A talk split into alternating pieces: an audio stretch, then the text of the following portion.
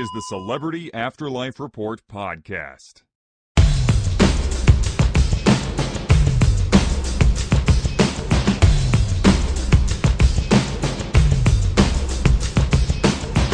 Hola, amigos, and welcome to another edition of the Celebrity Afterlife Report, the only show on the internet that brings you the up to the minute gossip about all your favorite deceased celebs. I'm your host, the Celebrity Medium, and it's my job as well as my pleasure to give you this information each and every week thanks to my Next World paparazzi contacts. And with your kind permission, I think it's time for this ship to set sail.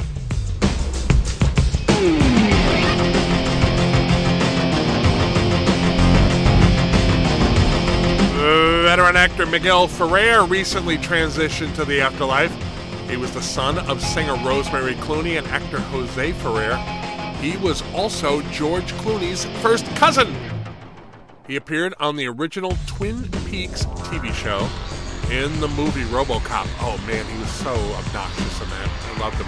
And for seven seasons on NCIS Los Angeles, among his many showbiz credits.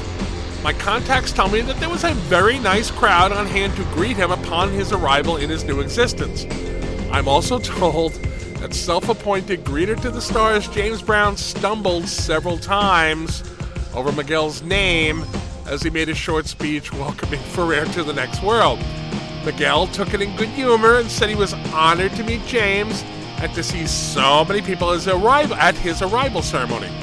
After the ceremony was over, his father and mother came out of the crowd and up onto the arrival platform and warmly hugged and kissed their son to the delight of the assembled masses. The next day, the Afterlife press reported that Miguel had already been offered his choice of several parts in movies and on TV shows. As of now, I don't have details on what those movies and shows are, but I'm working on finding out so I can tell you in an upcoming edition of the report.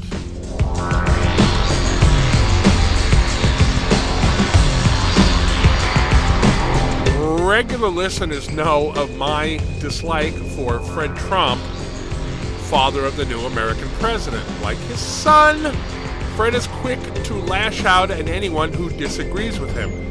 In the not too distant past, he referred to me and this podcast as being part of the quote, liberal media, unquote.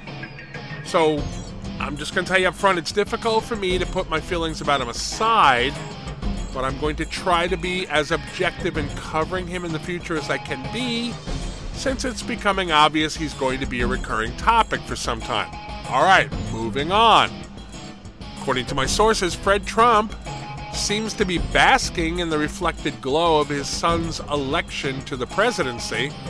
I'm informed that he has decked out Trump City, the whites only gated community he runs in the next world. Giant pictures of Donald were placed on nearly every building in town about a week ago, and on Inauguration Day, there was a motorcade and parade down Freedom Boulevard, the main street which runs the length of the community.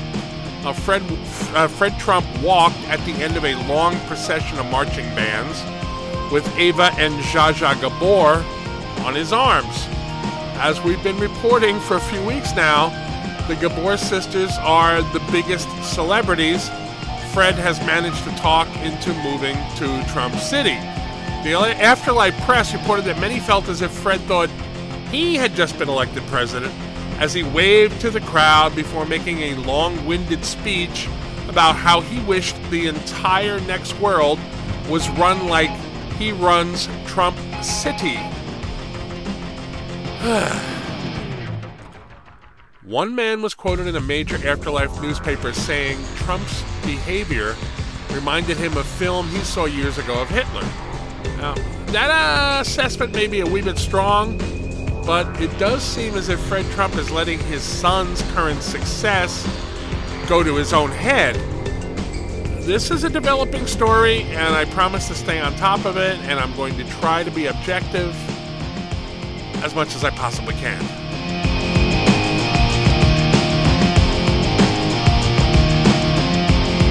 All right, what do Pete Burns of Dead or Alive, Rob Pilatus of Milli Vanilli, Chrissy Amphlett of the Divinyls, Kevin McMichael of the Cutting Crew, Doug Fieger of the Knack, and Falco of Falco have in common?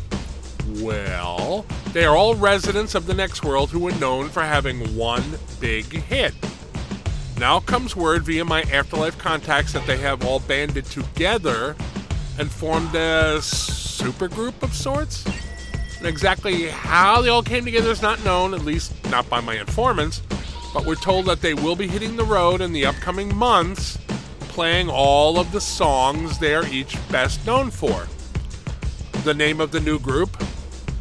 The One Hit Wonders, of course.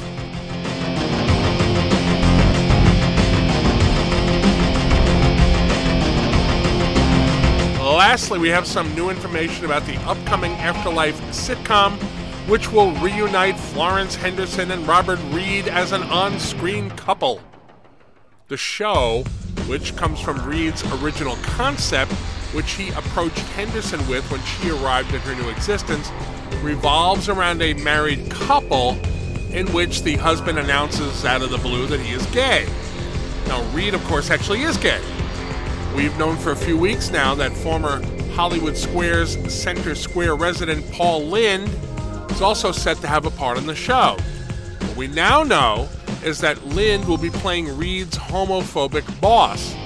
Now, that's a little bit of joke casting since Lynde is also gay in real life. The show's plot is something of a reverse on Three's Company, with Reed's character having to pretend he's straight to keep from losing his job. Now, one of my informants attended a test taping of a pilot episode of the show the other day, and he tells me that while a few of the jokes fell flat with the audience, which is not unusual when you're just trying out a show initially, they always get rewritten before they make it on the air. Anyway, he says overall the show is better than he expected it to be. And he credits that to some clever writing, which makes it clear the show is intended to be taken as tongue in cheek, as well as the experienced actors in the cast. Now, no name has been chosen for the show as yet, and there is no air date for it set.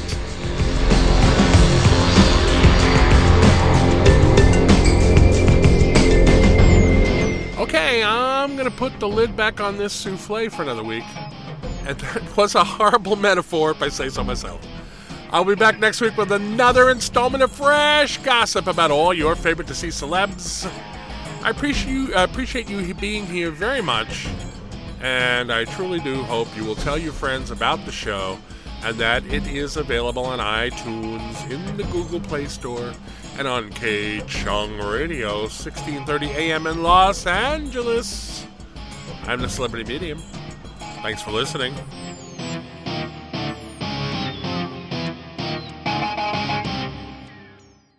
You've been listening to the Celebrity Afterlife Report podcast.